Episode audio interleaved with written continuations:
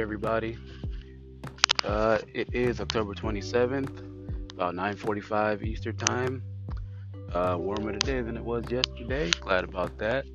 Uh, pumped to start some work today, make a little bit more money. Uh, use my hands a little bit, get dirty, making you know, playing some tiles, and uh, doing a little cleanup. That's on the agenda for today, and also getting ready for work for tomorrow for uh, job number one. so, uh, yeah, just for the daily reminder today, um, just remember that, you know, every second counts.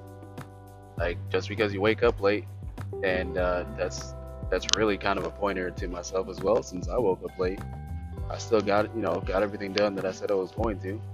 Um, had to be done a lot faster, but made it out the house on time, and uh, yeah, started my day. So go ahead and do the same thing. Don't beat yourself up about waking up late or, you know, you missed breakfast and you know now everything sucks. I don't don't be like that. Just you know, keep it going.